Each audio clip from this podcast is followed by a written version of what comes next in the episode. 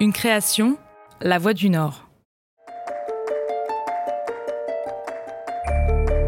Une fois qu'il a purgé sa peine dans les années 90, qu'il a été libéré, il n'y a pas eu de suivi euh, psychologique euh, imposé, c'était pas obligatoire à l'époque. Ça a évidemment suscité l'étonnement et même la colère. Affaires sonores, le podcast des grands dossiers criminels de la région par Elodie Rabé.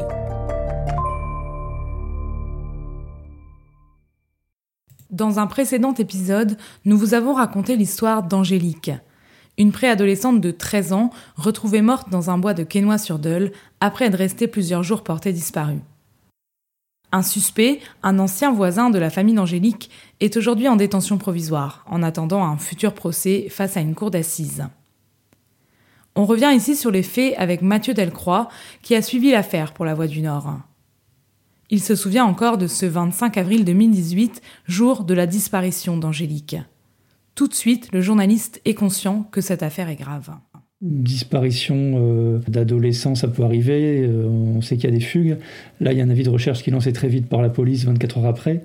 Et en plus, on, apprend très vite avec euh, les témoignages de, de, la famille ou des voisins que c'est une petite fille qui, a priori, ne fuguait jamais, qui n'avait pas de raison claire pour lesquelles elle aurait pu fuguer ou partir, suivre quelqu'un. Donc voilà, on sent très vite qu'il y a quelque chose qui se passe et que l'inquiétude grandit très vite. Après avoir couvert les recherches intenses autour de la disparition d'Angélique, Mathieu Delcroix va à la rencontre de sa famille. Il fait face à des gens très dignes et encore pleins d'espoir. Ils sont évidemment dans l'attente et puis euh, très inquiets, euh, puisque ça, fait trois jours qu'on n'a pas retrouvé leur fille. Les parents sont originaires de Vendrechy, sont euh, très implantés dans la commune, très connus dans leur quartier de la Grippin. Euh, qui est un des, quartiers, de la ville, un quartier populaire de la ville de Vambrechy. Euh, ils sont vraiment connus, appréciés par leur voisinage. Donc c'est pour ça aussi qu'il y a eu une, une, forte mobilisation assez rapidement après la disparition, c'est que les voisins, les amis ont très vite voulu aider la famille, les parents, puis même la, la police dans leur recherche. Et ils vous parlent facilement, ils, vous parlent d'Angélique. Euh, qu'est-ce qu'ils vous disent à ce moment-là? Encore une fois, ils avaient, euh, ils avaient très peur, ils étaient très inquiets, mais ils avaient envie de parler d'Angélique, euh, cette petite fille de, qui était joyeuse, qui, jouait souvent dans le quartier, dans le parc en bas, qui était très attachée à sa maman et passait beaucoup de moments toutes, toutes les deux. donc voilà, ils avaient très envie de parler d'elle et puis ils avaient hâte de la retrouver, évidemment il s'accrochait à un espoir. Et il savait que trois jours après, c'était euh, c'était très inquiétant. Mais évidemment qu'ils euh, avaient toujours l'espoir qu'on qu'on les appelle pour leur dire qu'Angélique avait été retrouvée et que, qu'ils allaient pouvoir la serrer dans leurs bras. Donc euh, ils se raccrochaient à ça et donc ils, ils parlaient vraiment de leur fille comme s'ils allaient la retrouver très vite. Malheureusement, la mauvaise nouvelle tombe quelques heures plus tard. Le journaliste se souvient encore de la manière dont il l'a appris. La police retrouve le, corps d'Angélique dans la nuit de samedi à dimanche vers 4-5 euh, heures du matin. Moi, je l'apprends à 7h, 7h30. Il y a un suspect qui avait été arrêté la veille, euh, et donc il a avoué les faits très rapidement. Il indiquait l'endroit où il avait, euh, il avait abandonné le corps d'Angélique dans un bois Quesnoy-sur-Dole, donc à quelques kilomètres devant Brochy. Très vite, il y a des médias qui arrivent de toute la France. les chaînes d'infos continuent s'emparent aussi du sujet dès le dimanche matin.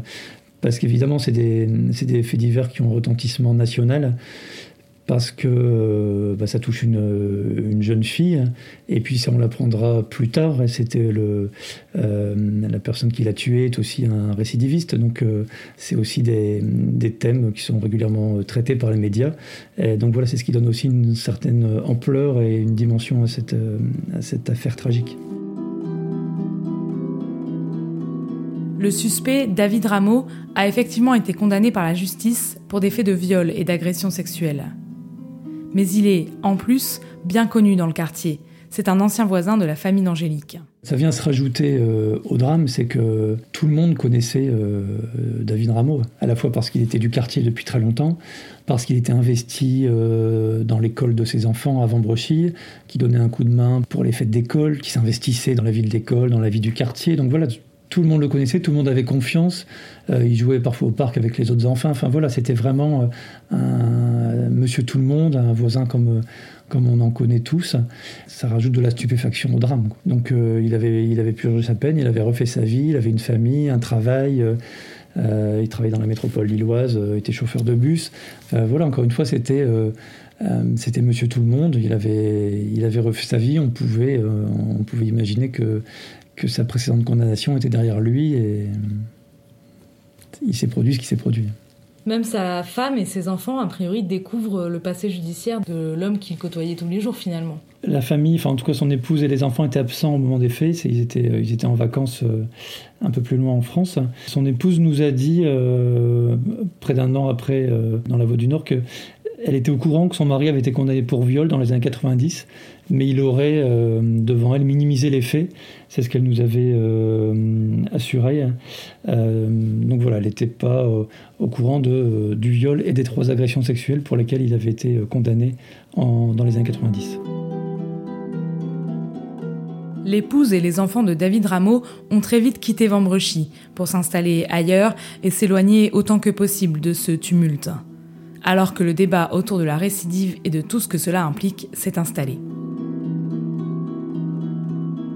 Le sujet s'impose de lui-même euh, dans, les jours, euh, dans les jours qui suivent, parce que le, une fois qu'il a purgé sa peine dans les années 90, qu'il a été libéré, il n'y a pas eu de suivi euh, psychologique imposé, c'était pas obligatoire à l'époque. Ça a évidemment suscité l'étonnement et même la colère, mais à l'époque c'était pas obligatoire. et donc une fois qu'il a été qu'il a été libéré, il a pu refaire sa vie sans sans être suivi psychologiquement. Après il y a un autre débat qui a surgi et notamment alimenté par les élus locaux, c'était comment on peut avoir quelqu'un dans notre commune qui a été condamné pour, euh, un viol et des agressions sexuelles, sans que personne soit au courant, euh, des élus. Ou... Bon, voilà, ça c'est un plus vaste sujet euh, dont certains politiques se sont emparés dans la foulée, dans les jours et les semaines qui ont suivi c'est un sujet très délicat parce qu'il y a toujours le risque, euh, si, on, si un élu ou si quelqu'un est au courant, a toujours le risque de, délation, que cette personne soit montrée du doigt. On a le droit aussi, euh, quand on a été condamné à, refaire sa vie et à repartir. C'est un sujet euh, très, très discutable. Toujours est-il que là, c'est un sujet qui a, surgi naturellement dans, dans, les jours qui ont suivi. Hein.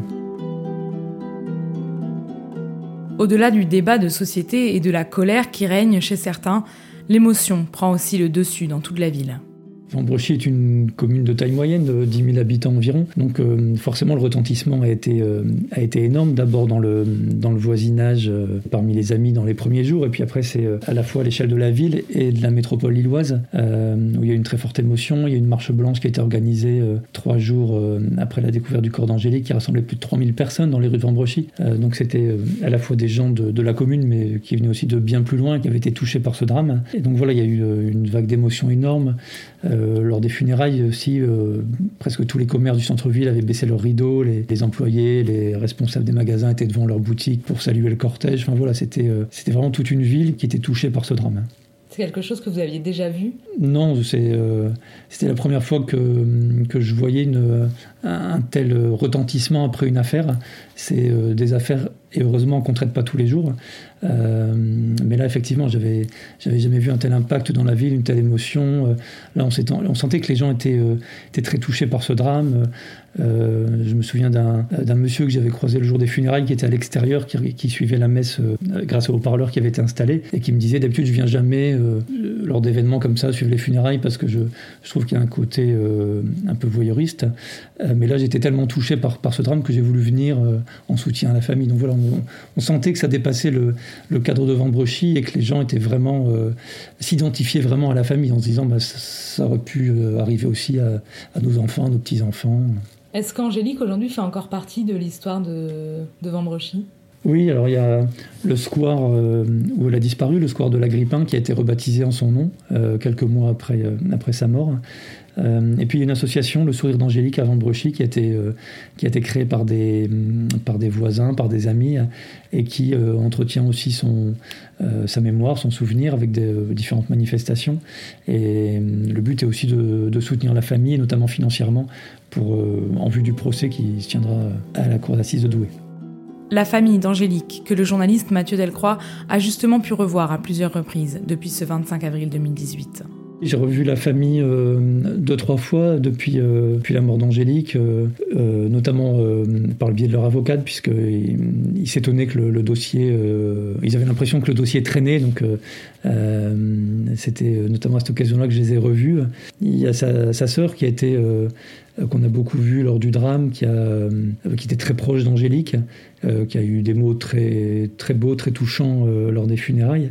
Et c'est elle qui a beaucoup euh, euh, suscité la mobilisation euh, pour sa petite sœur, qui c'est elle aussi qui régulièrement poste encore des messages sur les réseaux sociaux pour pour qu'on n'oublie pas sa sœur. Et puis bah, et puis évidemment ses parents, son ses parents sont sont aussi avec elle, la soutiennent dans ses démarches et aimeraient qu'il y ait un procès qui qui, qui soit organisé au plus vite. Oui, effectivement, aujourd'hui on est plus de deux ans après les faits et toujours pas de procès. Comment on explique ça? C'est des, dossiers assez lourds. On sait qu'il euh, a fallu plusieurs mois pour que David Ramos soit entendu par la juge d'instruction, euh, alors qu'il avait reconnu les faits effectivement en garde à vue dès les premières heures. Euh, il a fallu plusieurs mois pour qu'il soit entendu. Voilà, il y a des, délais incompressibles. Ça, paraît effectivement très long et notamment pour la famille, c'est un, délai qui est, insupportable. après, ça révèle peut-être aussi les insuffisances des moyens de la justice. La série Affaires sonores, un podcast de La Voix du Nord, à retrouver sur l'ensemble des réseaux sociaux et sur toutes les applications de podcast.